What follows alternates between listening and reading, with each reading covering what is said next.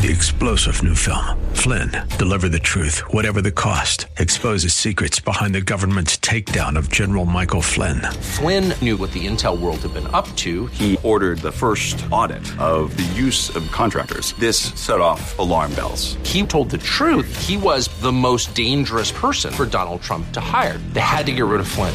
Flynn, deliver the truth, whatever the cost. Available now. Watch it today. Go to salemnow.com. Salemnow.com. I know what you're trying to say, baby. You're trying to say, oh yeah, it's business time.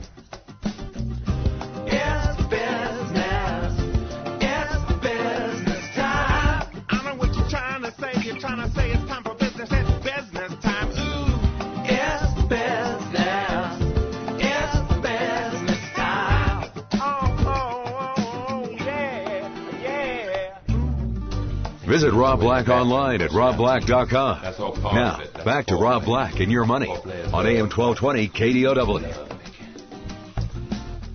Then you go sort out the rest I'm Rob Black, talking all things financial, but joining me now, Dr. Jeffrey Rosen, Chief Economist at Briefing.com. How are you, Mr. Rosen? Oh, pretty good. How about yourself? I'm doing well. Thanks for asking. Um, how's the economy doing? Uh, bit of an unknown, I guess. You know, I think that How so? A lot of the headlines have been soft. You know, we've had payrolls that have underperformed. Uh, the manufacturing sector is definitely slowing down. Um, you know, thing, things aren't looking as strong as they once were. You know, only a few months ago when the when the Fed was really anxious about raising rates.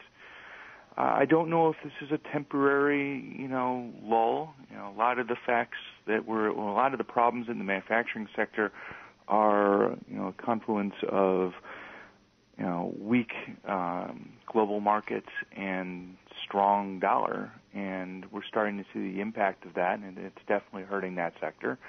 But you know, overall, things are just humming along. I mean, nothing is really, really too terrible. It's just nothing's too great. I saw a report today tied towards real estate in the United States where it says real estate prices are going up and rents are going up.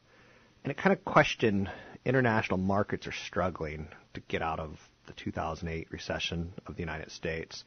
Why is there a disconnect because wages aren't going up and yet real estate is and international markets are going down and yet real estate's going up? It was it didn't make a, a compelling case for the problem because it basically said inventories are the real reason. Um, but is there a bubble in real estate? Is there a disconnect in real estate in the United States versus what we're seeing worldwide and inside the I United I States with we- wages? I think you hit it perfectly when you said that you know the inventories are a problem, and that really is. I mean, think about what was going on, you know, circa 2006. You know, the bubble was popping. You know, construction was slowing down almost instantaneously, and housing starts plummeted to you know multi multi decade lows. Yet at the same time, it's not like all the people that lived in the United States just died off. Um, people still were born. People aged into you know the 18 year olds. They aged into the 24 year old bracket. Now, these are people that would normally be moving out of their parents' home and into a into a you know in an apartment or a place of their own. And the supply that was you know overbuilt, understandably, all of a sudden got really constrained. I mean, the, the amount of people that were coming through, there wasn't enough homes to meet that demand. So, I mean, the basic mechanism of supply and demand, you had low supply, decently high demand just because of the constraints on population growth, and all of a sudden prices started, you know, returning and returning with a vengeance. And you know, a lot of the problems we're still seeing, you know, that people would probably like to get out of their homes or trade up, but they're either underwater still or they just don't have the ability to, to finance a new mortgage or something to that extent. So you have a lot of low entry homes that are still not being into the market, which is preventing first time home buyers from coming to the market. So the only thing we're left are, are really the expensive or the more expensive homes, and it's difficult to afford those. So it's pushing up rents because the renter, the owners of the rental properties know that they can charge higher because there's no uh, way that the renters are going to be able to move into a new home. And if that's going to be a constraint, you have prices going everywhere up. Now, the flip side, as you mentioned, is that wages are stagnant. So what you're seeing is more people spending more part of their income, the larger portion of their income, on uh, housing, which is not a good thing because that limits purchases in other goods and it pushes deflationary pressures on the other sectors. So, you know, clothing sectors, for example, you know, for the last, you know, several years have been fighting for uh, customers. I mean, you've seen it with, you know, you know, it's kind of ironic, but the Joseph A. Bank commercials, you know, saying buy one get seven free. You know, that's the only way to get people into the stores is to offer deep discounts because consumers don't have the ability to spend more. You know, and a lot of their money is being taken up on on rents. They're they're sucking things out. Okay, um, where do we go from here with that? Because the Federal Reserve is going to announce something today. They're going to release a statement. Uh, are they taking into account that a lot of the things that you're throwing out there, or do you think they're going to, you know, focus on their quote unquote mandate of you know, there's almost enough inflation, but not quite, and job growth seems to be where they want it to be to raise interest rates. Are the the external factors basically doing the job for them, or do they need to raise rates to well, I uh, think they're going up? to be, you know, focusing on their inflation target. I think that they, the unemployment mandate, you know, has, you know, it's been met to to a pretty good extent. I mean, I would argue that the unemployment rate is still biased downward by a number of people that have left the labor force due to being discouraged as opposed to just leaving because of normal retirement. But the amount of the bias has, has decreased substantially. You know, we're, we're at an unemployment rate that's probably in real terms, you know, if we get rid of the biases, is about you know, 6%, maybe a little bit higher than that. And that's a normal time that the Fed would raise rates. That's a normal output gap that the Fed would say, okay, we're closing in on full employment. Let's, let's move on that. The other side, though, is inflation. You know, we're not seeing wage growth. We're not seeing any wage growth. And you have an, uh, you know, an inflation rate that is well below the Fed's target. You know, core inflation is well below the Fed's target. Commodity prices are soft at best. You know, we've been seeing oil prices come back down again. You know, we're not seeing a we're not seeing medium-term inflation growth. And the market's aware of that because even if you look at the market's long-term expectations, if you take the five-year, five-year forward, which is basically saying what's the average inflation rate for five years starting five years from now, and that's basically saying that get, let's get out of the current business cycle that we're in. Let's say we have another up and down move. What's the Fed actually going to be maintaining for inflation growth? And that should be you know right around two and a half to two and a half, uh, right about 2.25 to two and a half percent, because the Fed's target for CPI is about two and a half percent, and it's at 1.7 to 1.8 percent right now. So the market's saying the Fed can't maintain its inflation target, and it doesn't expect inflation to accelerate. So if that's the case, why would the Fed raise rates into that spectrum? You know, and I don't see it happening. I see the Fed saying, you know, we're going to hold off here we're going to wait till wage growth starts returning. We're going to wait till we see that the market, that consumers, that businesses all expect inflation to return to that 2% target for the PCE number, 2.5% for the CPI. And when it gets there, we'll raise rates. And I'm, I'm really hoping that that's what they're, uh, you know, that's what they're going to say today. Anything else that you're seeing in the economy that you think we should be made aware of?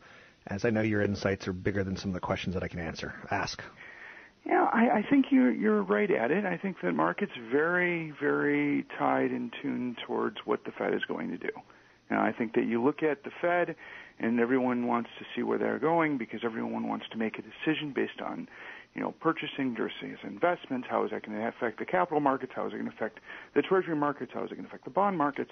You know, we look at all this type of stuff, and, and it all falls back on the Fed's shoulders. And right now, the Fed is going to be tied to how inflation's performing.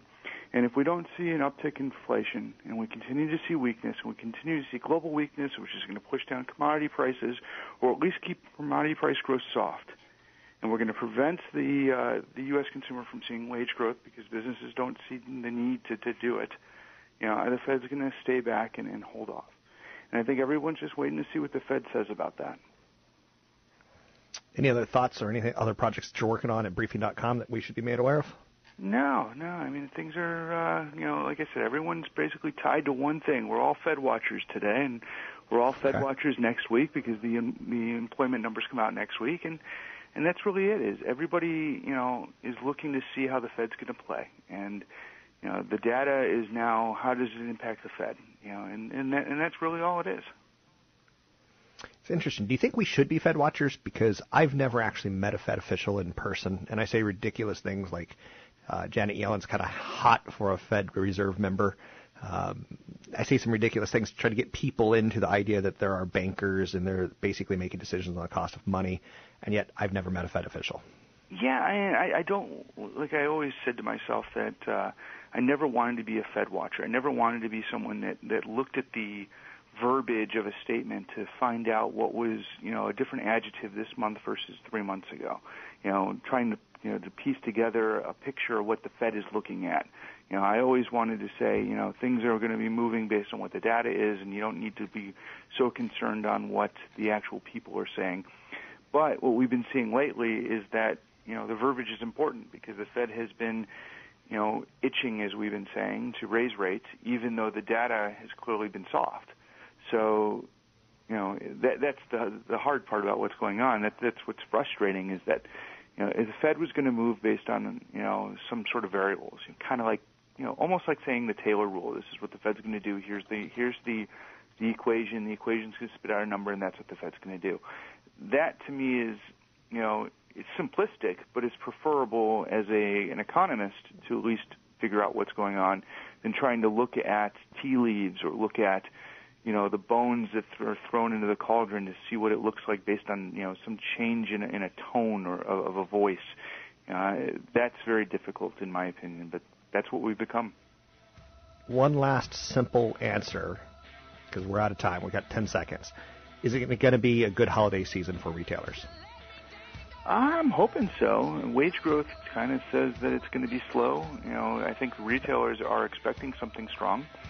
Uh, we haven't Thanks. seen, you know, a big move in consumption, so it's possible that, you know, the, the little bit of heightened savings that we've been seeing for this year is going to be uh, relaxed in the fourth quarter, but we'll find out. Thanks very much. It's Dr. Jeff Rosen, the one, the only chief economist at briefing.com, an excellent source of financial information on global and domestic markets.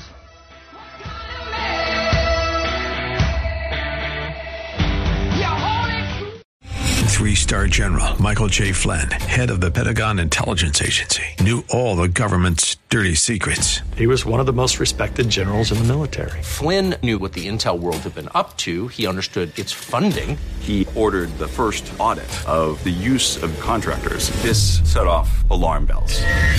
The explosive new documentary, Flynn, Deliver the Truth, Whatever the Cost, and covers the facts behind this scandal. Flynn told the truth. He was the most dangerous person for Donald Trump to hire. I find out the worst enemy that I'm going to face in my life is right here in America. They took my assessment and they wanted me to change it. And I was like, I'm not changing it. They had to get rid of Flynn.